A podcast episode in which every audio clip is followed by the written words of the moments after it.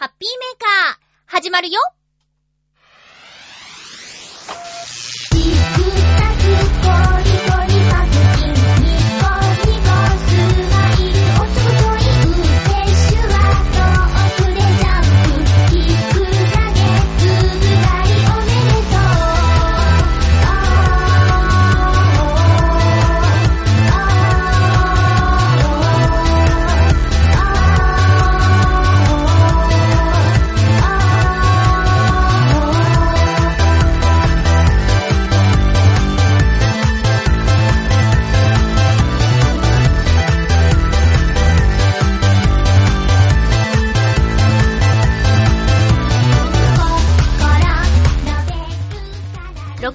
10日、まゆっちょのハッピーメーカー。この番組は、ハッピーな時間を一緒に過ごしましょうというコンセプトのもと、ちょわへよ .com のサポートでお届けしております。関東地方、梅雨入りしちゃいました。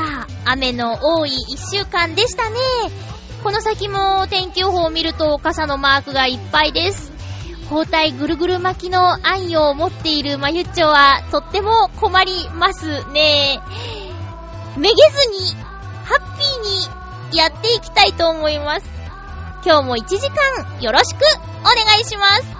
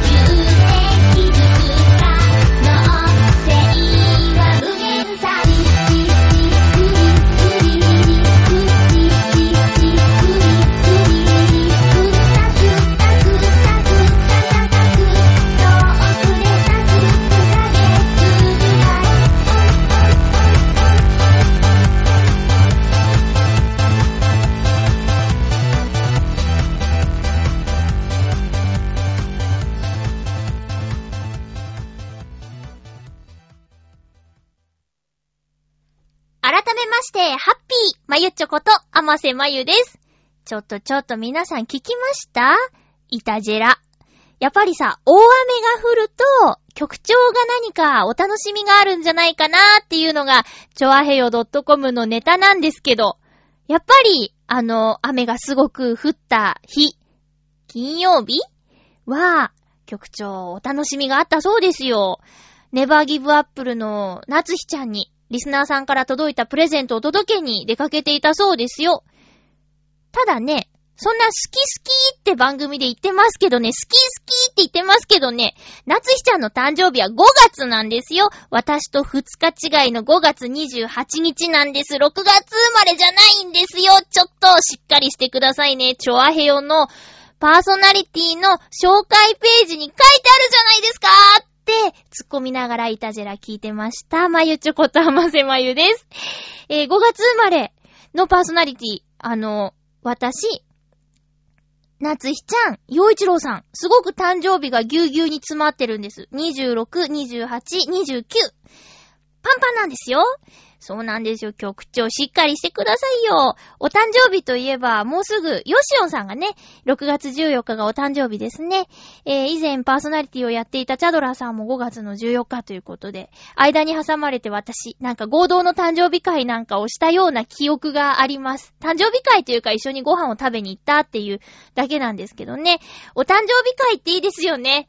私ね、お誕生日会、合同誕生日会っていうのを毎年やってるんです。 mixi で知り合ったお友達なんですけども、今回で8回目だそうです。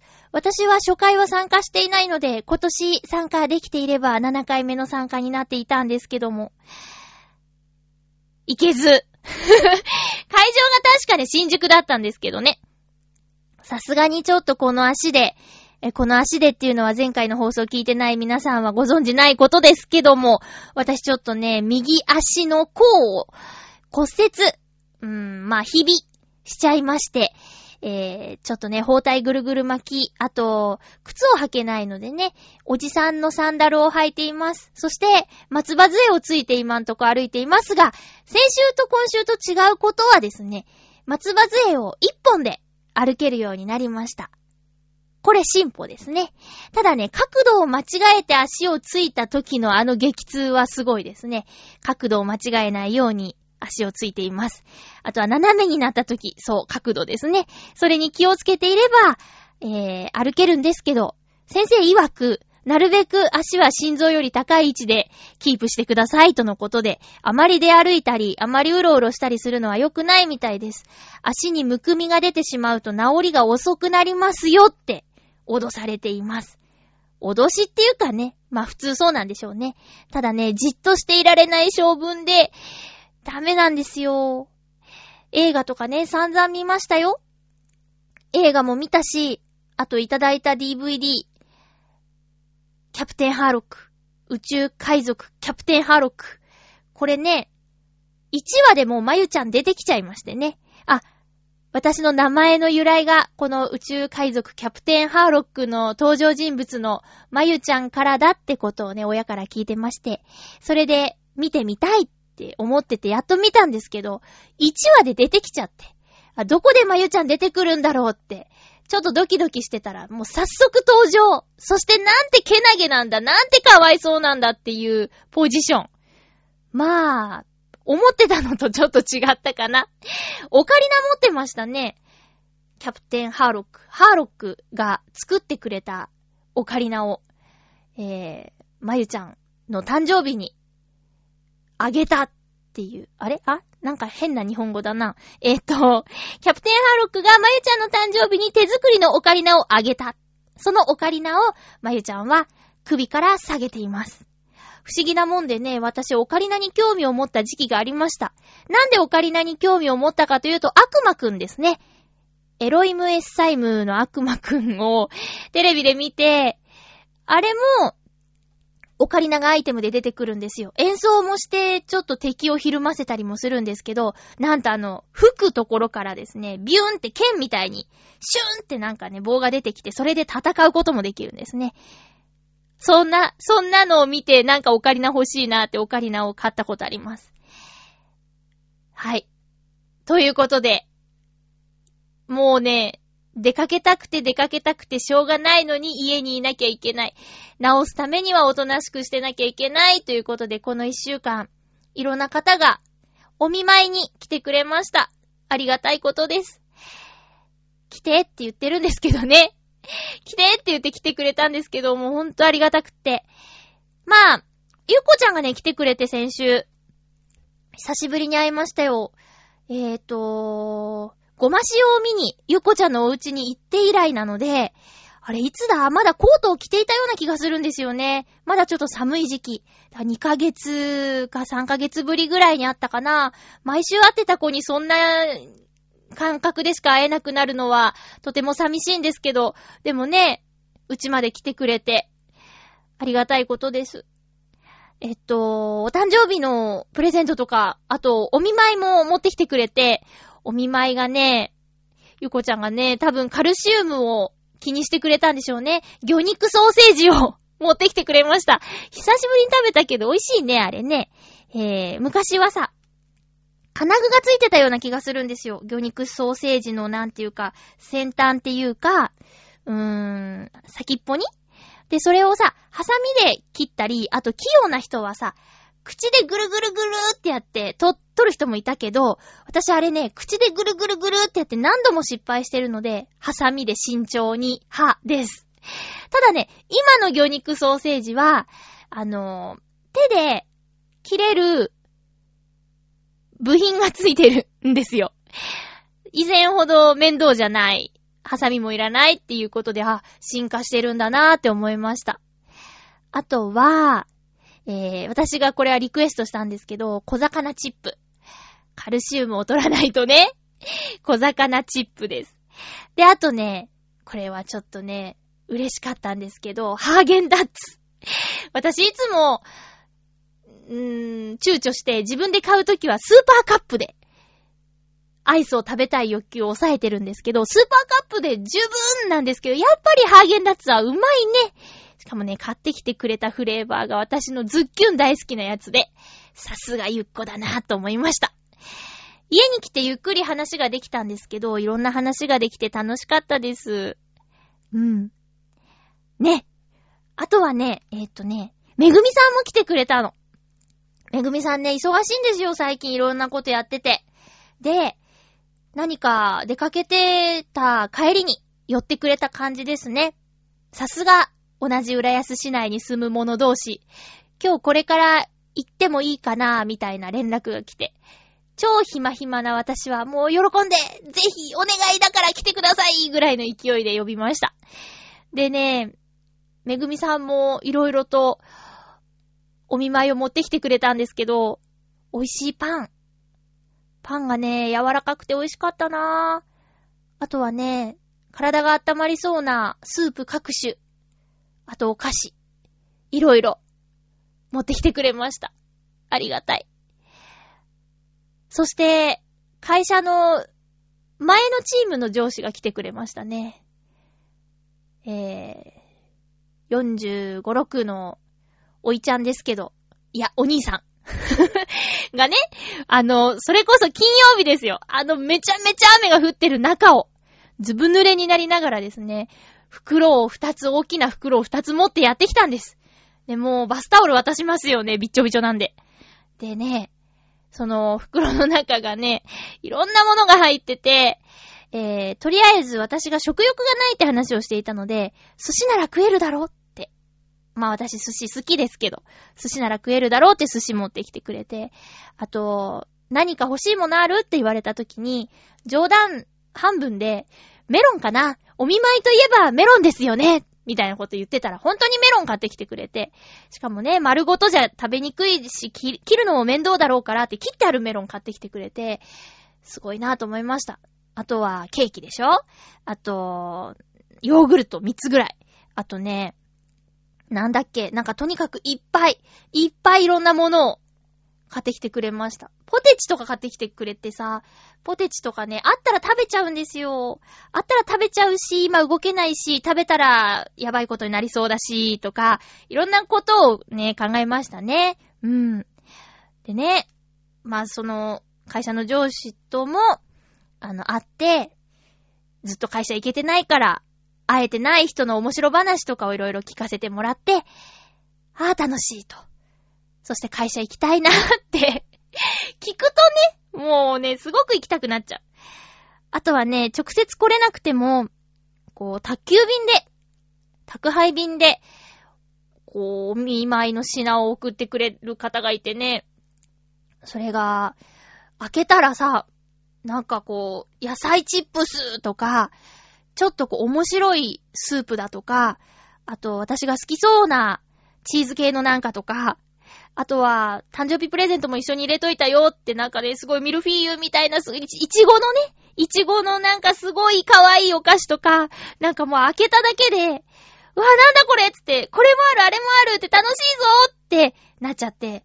しかもですよ、しかも、あの、買い物にも行けないでしょって言って、アマゾンのギフトカードとか入ってて、しかもしかも手紙まで入ってて、ねえ、なんか、もらいすぎて悪いとか思ってるんでしょみたいなね、図星のこと書いてあって。でね、もう今は体を治してくださいと。で、治ったら、ちょっとビアガーデンにでも付き合ってもらおうかな笑いみたいな気の利いた手紙が入ってたんですよ。もうね、嬉しくって。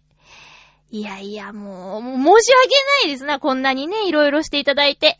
なんか、一時ね、いろいろ巻いてた時期もあったけど、こんなにも素敵なお友達がいっぱいいるやーってありがたいことですね。あとね、なんか、同じ近くに住んでる浦安のお友達で、ちょこちょこ来てくれる人もいるんですね。で、ちょこちょこ来てくれる人は、ちょこちょこ差し入れを、ちょこじゃなくて、ちょこちょこか。ちょこちょこ差し入れをね、持ってきてくれるんです。これなら食べられるとか、気を使ったものとか、あとちょっとでも栄養取りなさいよみたいなものとか、私が牛乳は買わないのしてて牛乳買ってきたりだとか、いろいろうん。もう、嬉しいで。ずっと一人でさ、ほんと寂しいの。寂しいとか、口にしたらすごい寂しいね。でも、大丈夫。たまにそうやって会いに来てくれるから。でですよ。誕生日会の話からちょっとぶっ飛んじゃいましたけど、誕生日会がね、土曜日に毎年やってる誕生日会っていうのがあって、あれ私これ話してないよね？ループしてる？ループしてない？その誕生日会に行けないってことで、えー、うちにね、誕生日会に参加するメンバー、全部で今回は7人いたのかな？のうち3人が、うちに寄ってくれました。寄るって言ってもね、だいぶ遠回りですよ。皆さんが住んでる場所から新宿に行った方が、スッと行けるのに、浦安っていうね、新宿と浦安の距離感って言ったらね、だいたい1時間ぐらい電車でかかる距離感だからね。それなのに、寄ってくれて。しかもね、この時の3人もそれぞれにお見舞いを持ってきてくれて。えー、私の好きなラスク。あと、おしゃれなおせんべい。あと、面白いシュークリーム。面白いシュークリームっていうのが、写真撮り忘れちゃったんだよね。あの、彼もね、ネタで持ってきたのにって言ってて、写真撮り忘れたって言ったら、あーって、そういえば撮ってねーみたいになったんだけど、4人で、その3人来てくれて私も入れて4人で切ってシェアしたんだけどね。美味しかった。大きいシュークリーム。あのね、普通のシュークリームは、外の皮で中が全部クリームでしょ？あれがね、もうほんとキャベツみたいになってて、こう、中にも生地があって、で、層にクリームが塗られてるみたいな。そんな感じのシュークリームだったんだけどね、なんかその遊び心と美味しさと全部揃ってて、すごく嬉しかったです。あとはね、ほんと、忙しい人たちなんですよ、その3人も。来てくれてさ、誕生日会来れないの寂しいでしょ？って言って来てくれてさ、もうなんていい人たちなんだろう。よくね、こうネットで知り合うお友達気をつけた方がいいみたいなのあるけど、あれは一概には言えないんですよ。私たちネットで知り合ったけども、さ、普通の友達だもん。うん。だから、出会いのきっかけとしては、いいんじゃないかな。まあ、使い方は気に、気をつけて、気をつけて、やらなきゃいけないけどね。あー、そういえば、昔、ネットで知り合った方と、ディズニーランドに行ったことあるんですよ。それは、ディズニー好きが集まるサイトだったんですけど、当時やってた、うーん、ミスティックリズムじゃなくて、なんだっけ、リズム、リズム、なんとかリズム。ブレイジングリズム。ブレイジングリズムっていうね、すごく和風なんだけど、ポップなディズニーランドでやってたイベントがあって、あれの最終日に、こうみんなで行こうみたいな。みんなって言っても結局6人ぐらいだったかな。でね、行ったんですよ。なんか、一人じゃ行けなかったから。ちょっとそういうのを見てて、あ、行くんだと思って。で、一緒に行ったんですけど、すごく嫌な思いしたんですよね。うん。すご、なんだこの人たちっていう風になっちゃって、もうそっから二度と会ってないんですけど、いや、な、何があってね、あの、うーん、他のゲストと喧嘩みたいになっちゃったの。だからもう私この人たち知りませんって感じで途中で離脱しちゃった。逃げちゃった。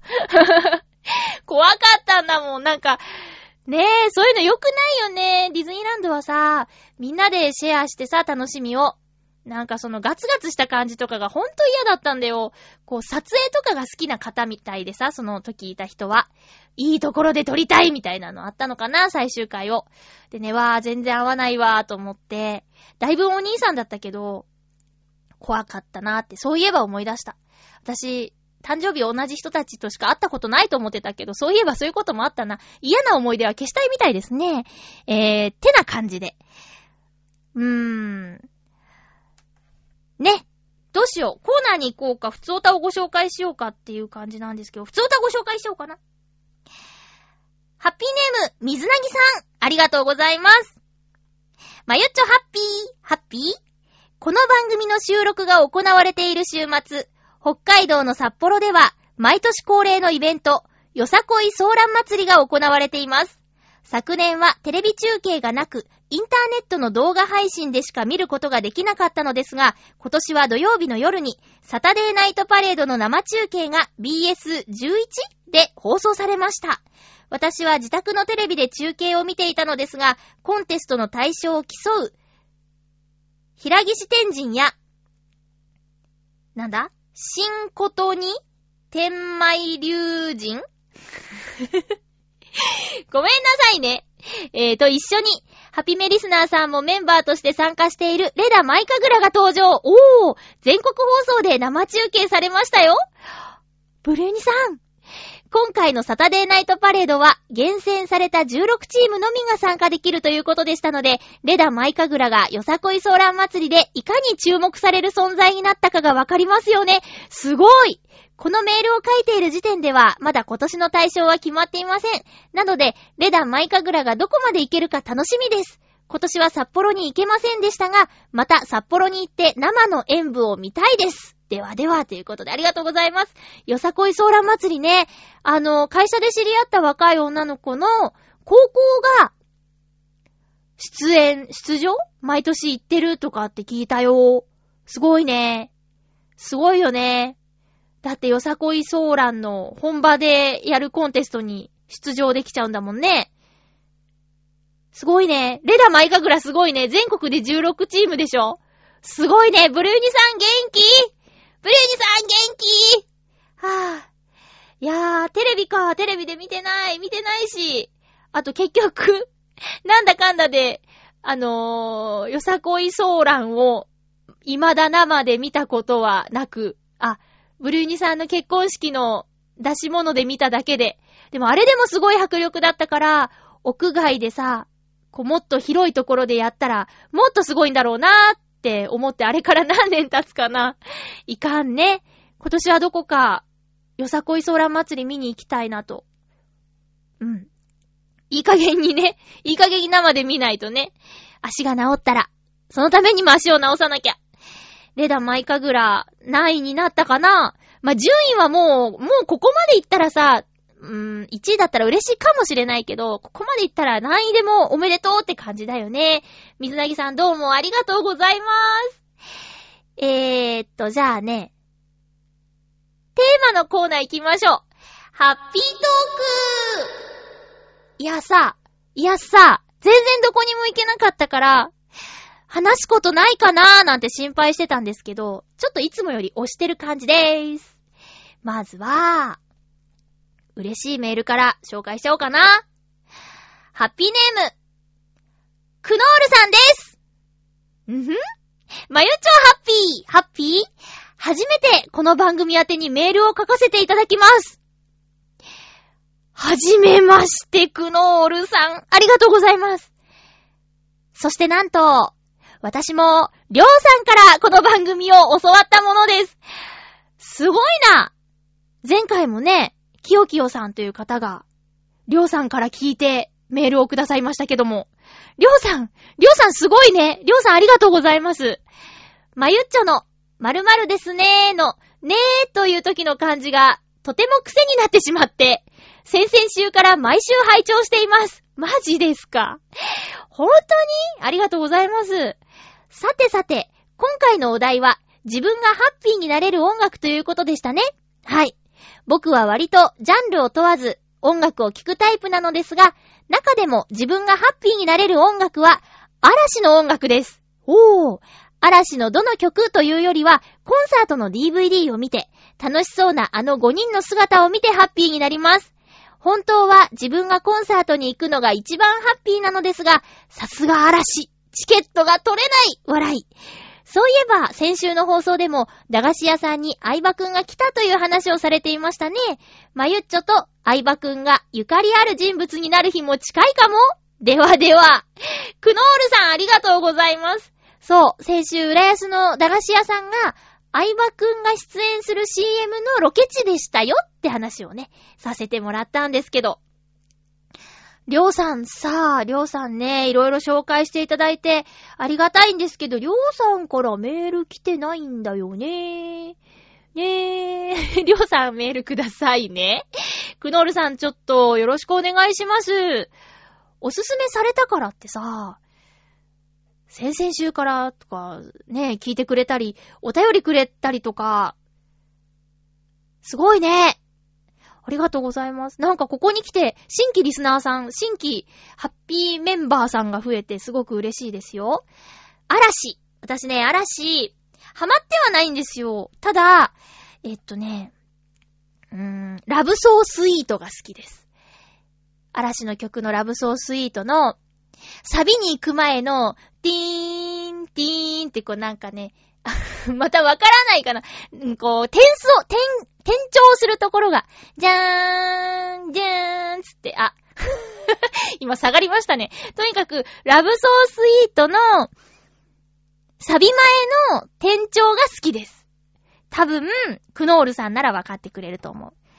あとね、最近、ちょっとモンスターもいいなとか。あ、古め？古めですね。えー、そんな感じです。嵐は、すごくハマってる女の子の友達がいます。えー、ライブね、ライブ行けないみたいですね。ファンクラブに入ってても行けない的なやつですよね。そりゃまあ、すごい人気わかりますけど、行ったら楽しいんだろうね。うん。嵐の人気すごいです。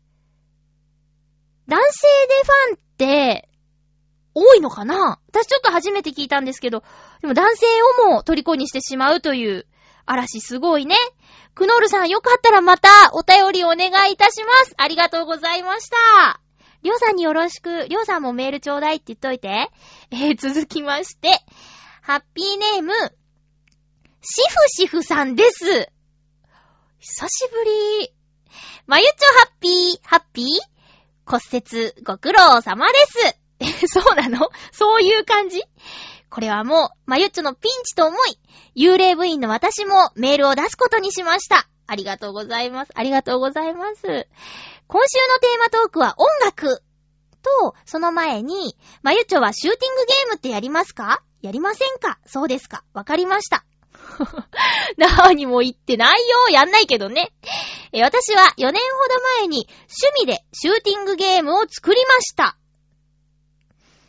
ん？ゲーム作ったんですか？趣味で？へえ。ちなみにゲームタイトルの最初のハッピーの4文字は、ハピメから勝手にいただきました。ん？ちょっと待って、シューティングゲームでハッピーとか、あるの？そしてあのー、ハッピーメーカーのハッピーも、どっかからか取ったようなもんですよ。あ、でも、そういう気持ちで、ハッピーなんとかなんですね。うーん、もうせっかくなら全部教えてほしいですけどね、ハッピーなんでしょうハッピーなんだろうシューティングでハッピーなんだろうそして何を打つんだろうえー、さて、その時に、ヘッポコながら BGM を自分で作曲しました。もうなんかいちいち突っ込みたいな、すごいな。やはり自分で作った曲というのは、どんなヘナ、ちょい、どんなヘナちょいなものでも可愛く感じるのです。これが私のハッピーな音楽というわけです。なるほどね。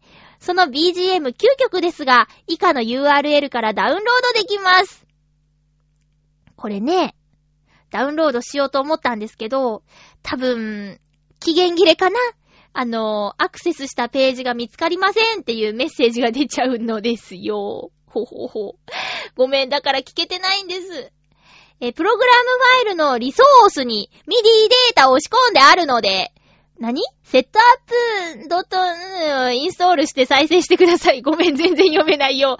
ちなみに、Windows 専用なので、スマホや iPad では無理。はい。ポート設定はイエスとノーで全然違って聞こえる場合には、のマイクロソフトシンセ、シンセサイザーを選んでくださいね。難しいよどの曲も1分半前後の曲の無限ループになっていますから、終わるのを待たずに手で止めてください。はい。作曲者は私なので、ラジオ流して、ラジオで流してもらっても全然問題ないのですが、ちょっとラジオ向きな曲じゃないですね。聞きたいゲーム画面については、ニコ、おっと、もうこんな時間だ。それではまた。シーフシフさん。ちょっと久しぶりのメールで大興奮じゃないですか、これ。読むの下手くそになっちゃったよ。ごめんなさいね。ちょっとなんかね、とっちらかってるよ。ありがとう。でもね、送ってくれただけですごーく嬉しいから。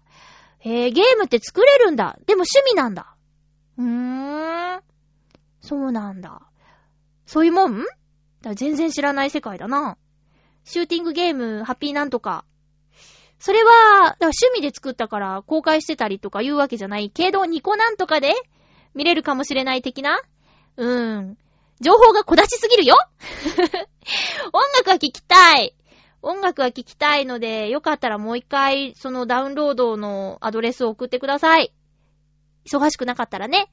へえ、まあ、自分で作った曲、可愛く思える。確かに。そりゃそうでしょう。何でもそうでしょう。自分が作ったものだったら、愛着も湧くしね。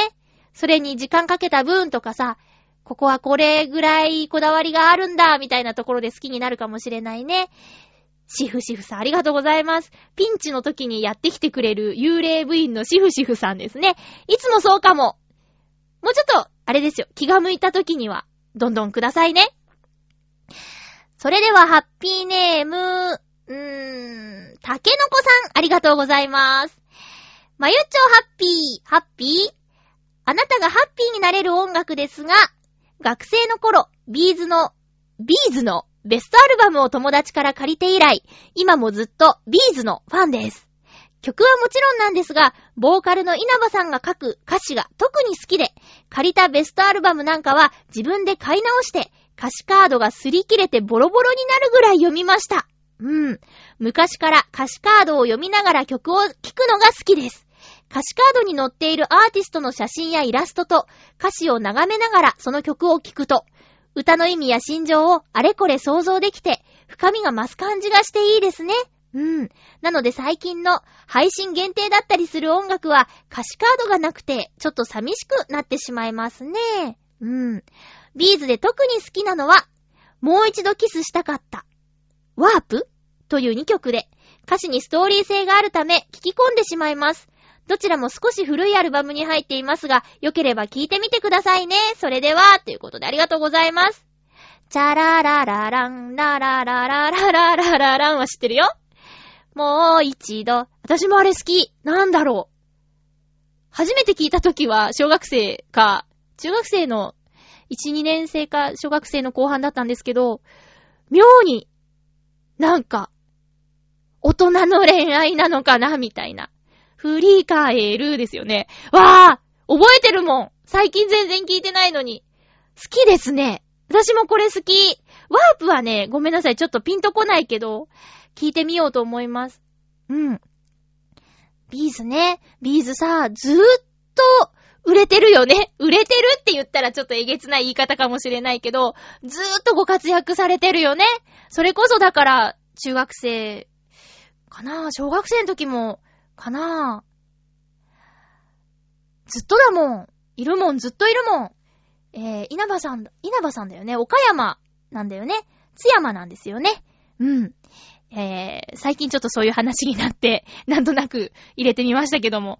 うん。そ、ね、大ファンとかじゃなかったから、津山のご実家まで、こう、聖地巡礼に行ったかというと、そんなことはなかったんですけど、まあでもね、ビーズは、あの、大ファンじゃなくても知ってる曲が多い曲、多いグループって感じですごいと思いました。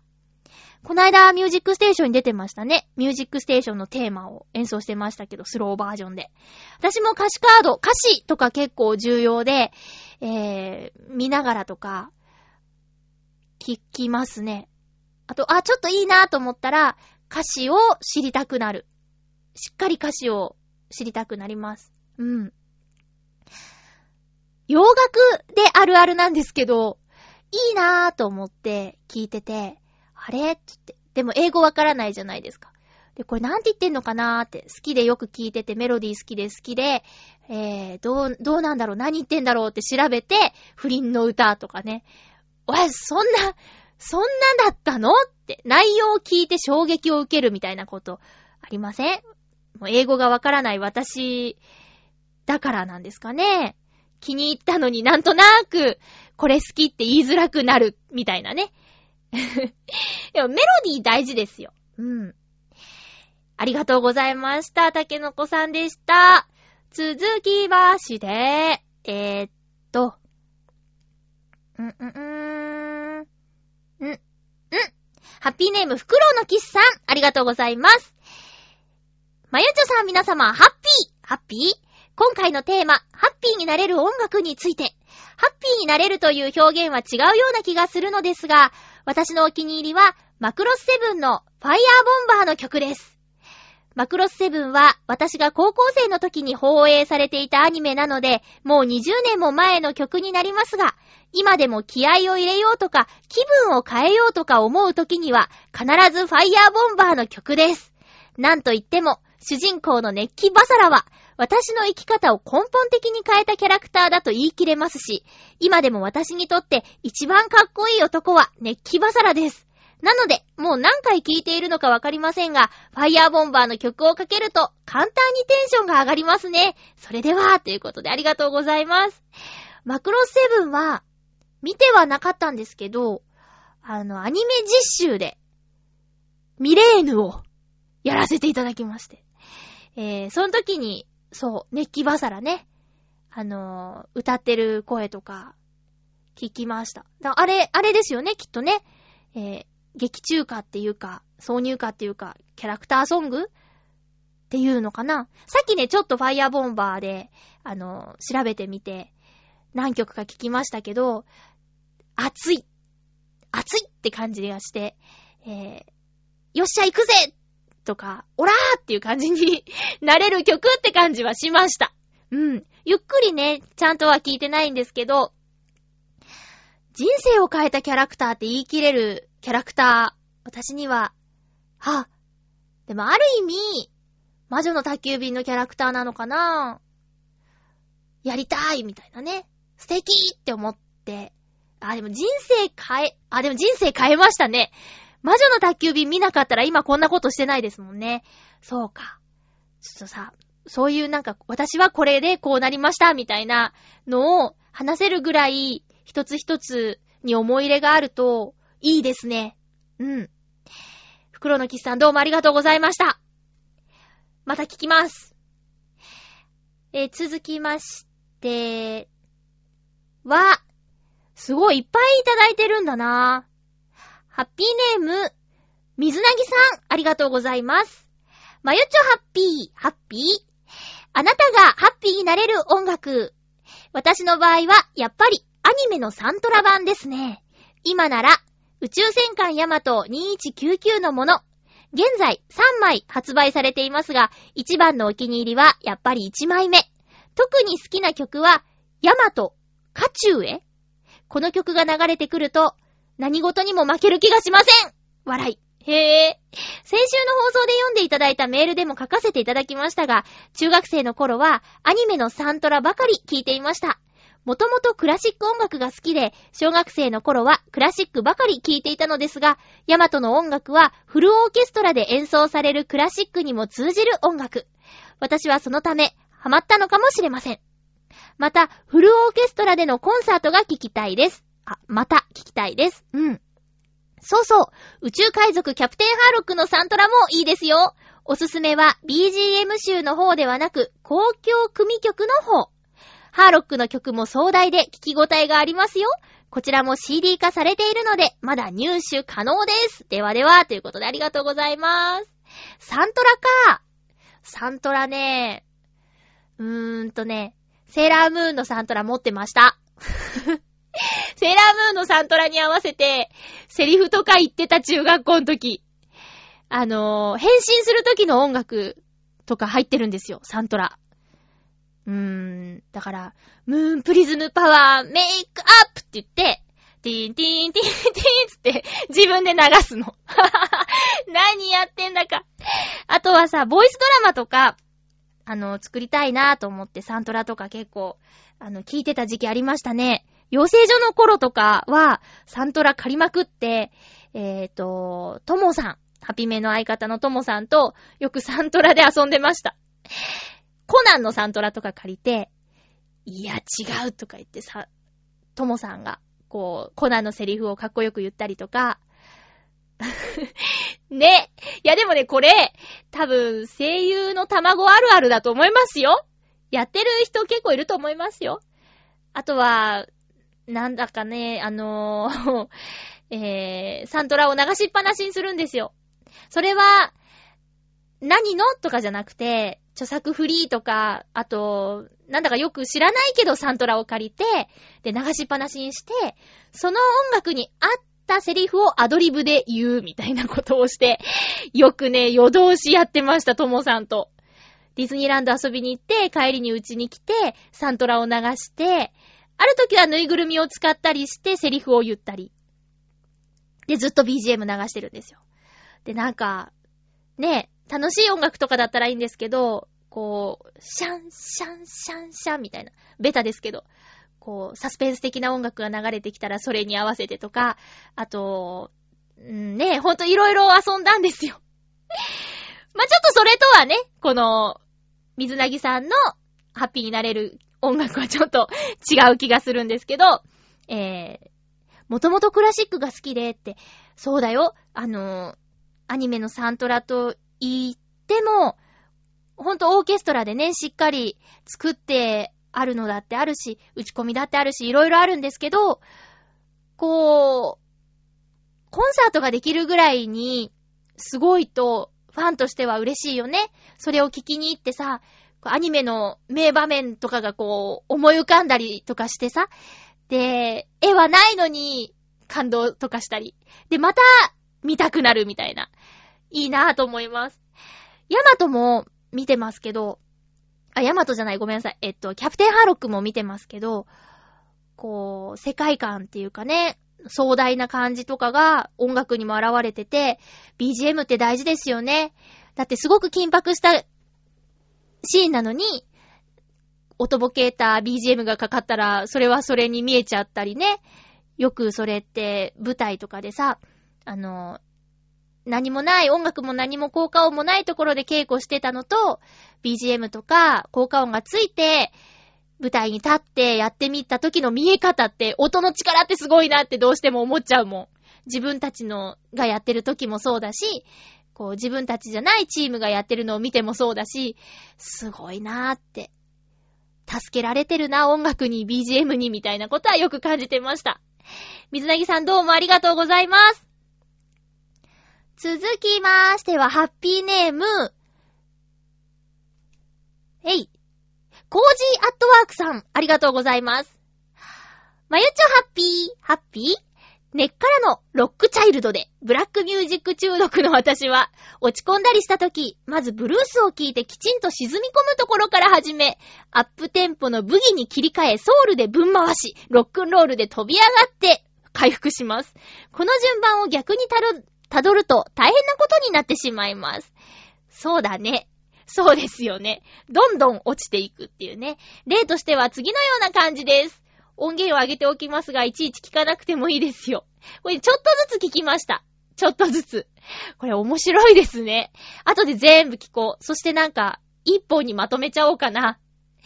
こうね、落としてあげるみたいな。私もちょっとこの波に乗りたいので。うん。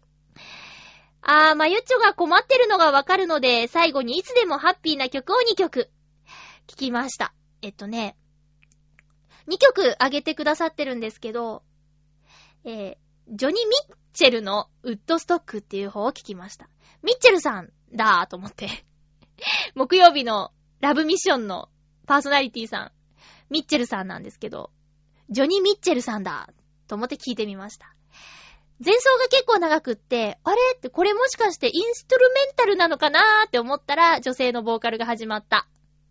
素敵でした。あと、どうしよう。これ、タイトル言った方がいいかなちょっとね、まあ、よ。えーと、さっきの、ブルースを聴いて落ち込むところからっていうのの順番で言ってみると、フェントン・ロビンソン、サムバディ・ローミーア・ダイム。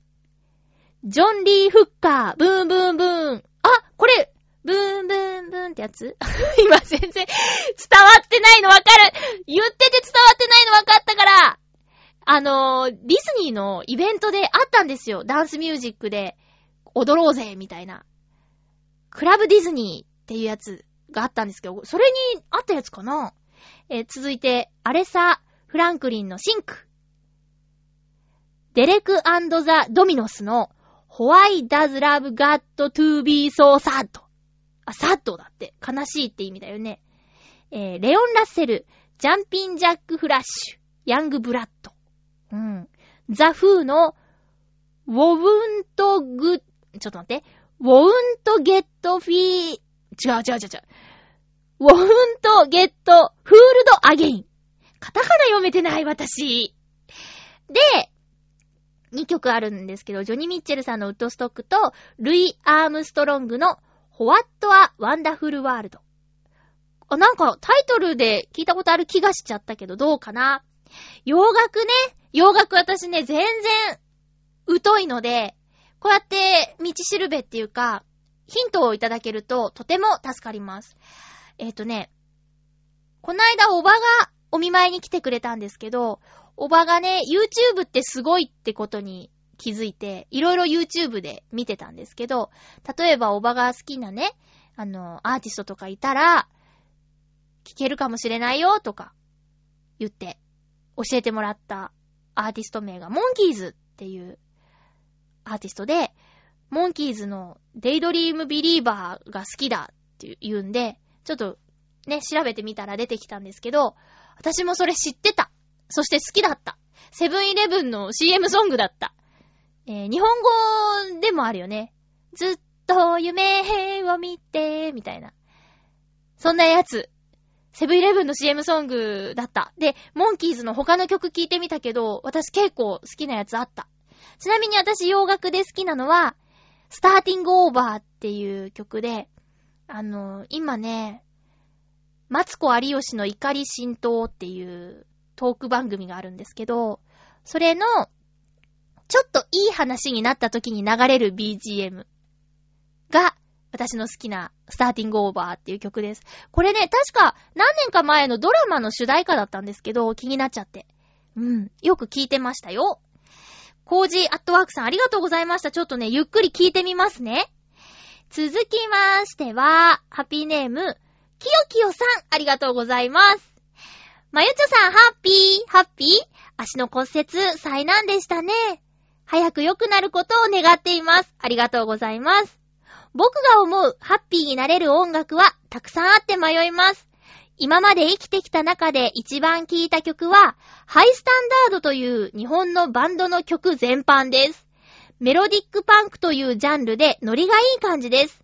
椅子がないライブハウスで人混みの中でもみくちゃになり、その人混みを、の上を人が泳ぐというカオスな感じでした。へぇー。これがテンションがすごく上がって一番ハッピーになれる音楽だと思っています。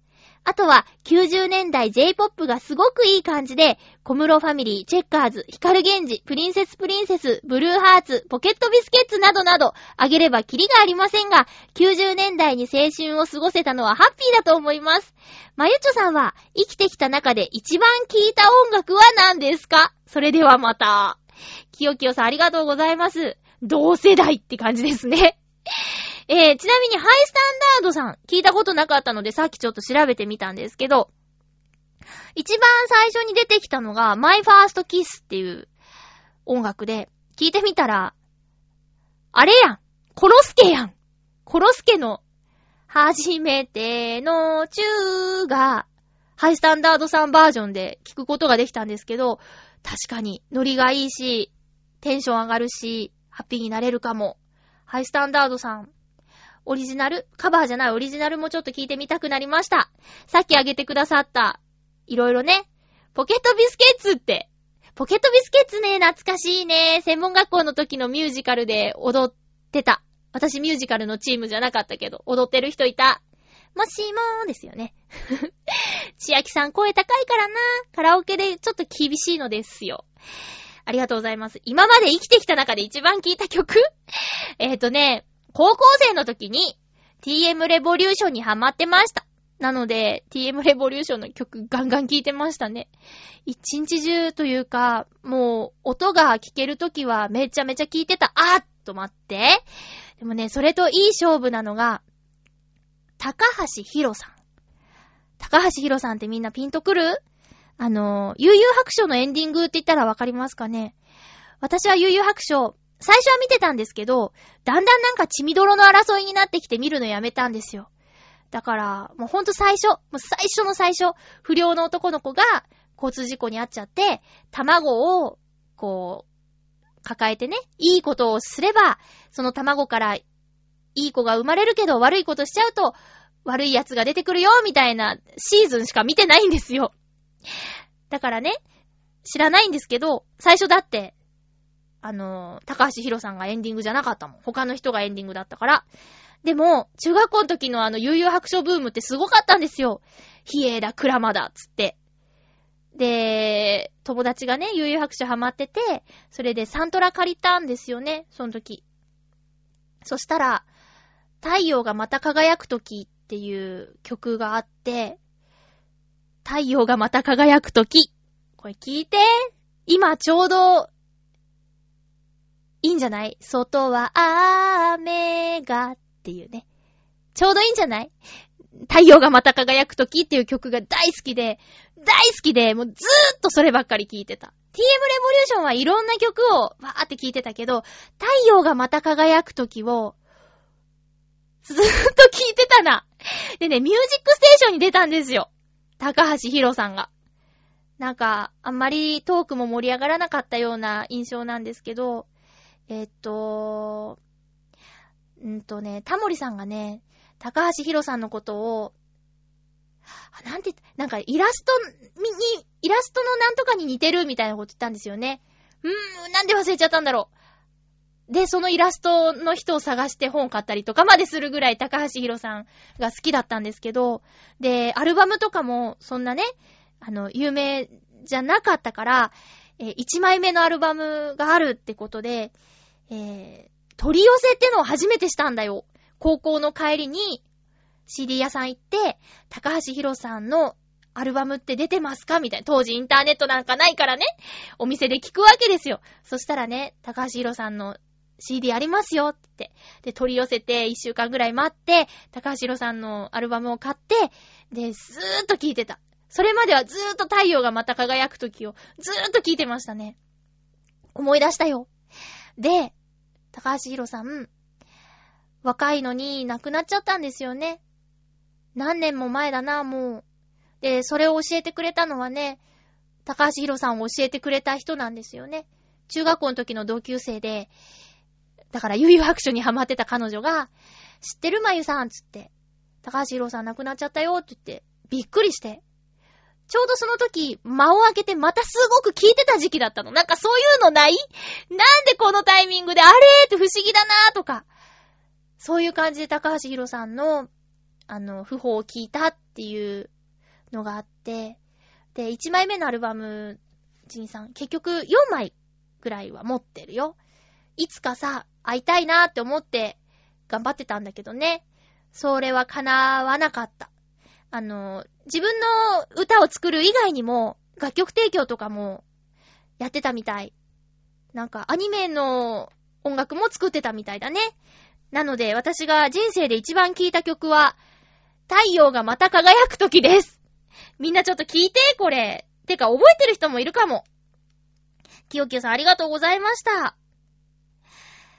ということで、テーマにはたくさんいただきましたが、えー、まゆちょがハッピーになれる音楽は、もうね、すいませんね、ディズニーのショーの音楽とか BGM、パークミュージックが大好きです。映画の音楽ももちろん好きで、レリーゴーももちろん聴いてるし歌うんですけど、それもだけど、パークの音楽を聴くことによって、いけない時でもテンションが上がったりね。で、パレードの音楽とかやっぱり楽しいの。これもね、あの、行ったことないよとか、ずっと行ってないな、子供の頃しか行ってないなっていう方におすすめしたいんですけど、ほんとね、ショーの音楽とか、パレードの音楽とか、パークの BGM、これ私のテンションの上がるハッピーになれる曲です。よかったら聴いてみてください。もう、大変ふつおたをご紹介します。ハッピーネーム、コージーアットワークさんありがとうございます。まゆっちょハッピーハッピーあちゃー、ひびが入っちゃいましたか。無理はしないできちんと直してくださいね。外へ出られないときは読書のチャンス少し早めに梅雨が来て、家に振り込められたと思ってみてはどうでしょう。ほう。この表現面白いね。振り込められた。番組のネタがなくなったら朗読しちゃうなんていうのも手かも。青空文庫に収められている作品はどれも著作権が切れているので自由に配信できますよ。手始めに宮沢賢治とか、泉京香？なんかどうでしょう？では、すいません、もう私がバカなのがバレた。ありがとうございます。そういうことね。そうか。ただね、話すこと全然なくならなかった。いっぱいあった。まあ、でも、ちょっと検討します。ありがとうございます。ハッピーネーム、たけのこさんです。ありがとうございます。ふつおたです。ということで。まゆちょ、ハッピー、ハッピー ?7 月末にハーゲンダッツからチョコミント味のフレーバーが発売されるというニュースを読んで、今からワクワクしております。ハーゲンダッツから？へえ、さっきハーゲンダッツの話したね。去年ぐらいからチョコミントの味のお菓子がちょこちょこ増えているみたいで、コンビニなどでよく見かけるようになった気がします。甘さは濃厚で、それでいて爽やかさがずっと続くチョコミント。僕は大好きなんですが、苦手な人も多いみたいで、職場で食べていると、信じられないみたいな顔をされた挙句、歯磨き粉を食べてるみたいでちょっととか言われてしまいます、笑い。僕からすれば、こんなに美味しいのにもったいないなぐらいの気持ちなんですけどね。まゆっちょは、あまり周りの賛同を得られなかったり、少数派だったりするけれども、私はこれが好きっていうものがあったりしますか？これちょっと来週、来週答えていい？来週ね。えー、チョコミントので、私チョコミント好きなんですよ。奇遇ですね。スーパーカップもチョコミントあったよね。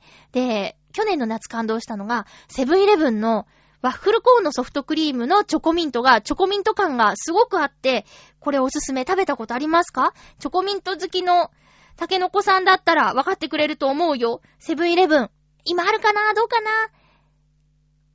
シーズンによって色々かもしれない。わあ、すごいね。今日ね、お便りでさ、ほとんど1時間喋っちゃった。あの、梅雨に入ったし曲も流そうかなとか思ってたんですけど、全然必要なかったですね。いや、ワールドカップがさ、始まるじゃないですか。ちょっとその話とかもしたかったんですけど、次の放送がね、6月の17日なんですよ。で、収録が6月15日。えー、日本代表のワールドカップの初戦、コートジボワール戦が6月15日。NHK で朝10時からだって。これ見るでしょみんなね。えー、なので、応援しましょうね。あのー、にわかだとかそんなの関係ないんですよ。応援したりとかお祭りとかいいじゃないですか。気持ちは届くからさ、オリンピックの時だってよくわからん種目でもさ、決勝戦とか行ったらなんとなく応援しちゃったでしょ？スノーボードとかさ、よくわかんないじゃん。なんか、どうしたら点が取れるかとか。いいんですよ。サッカーはもっと単純。ボールをゴールに入れれば、点が入るんですよ。そういうことだからね、にわかとか言われたって、応援してくださいよ。日曜日の朝10時なんてみんな家族で家にいるでしょその後は結構早いよ。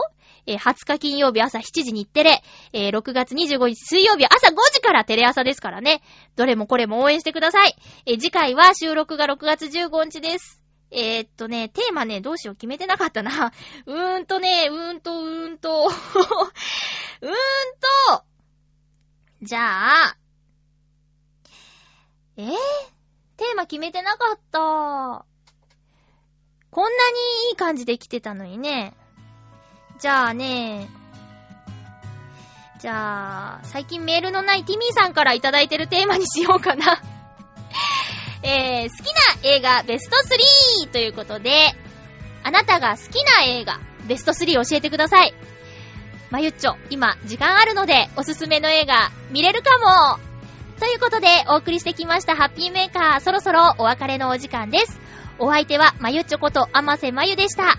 みんな本当にたくさんの気持ちメールありがとう。また来週、ハッピーな時間を一緒に過ごしましょう。ハッピー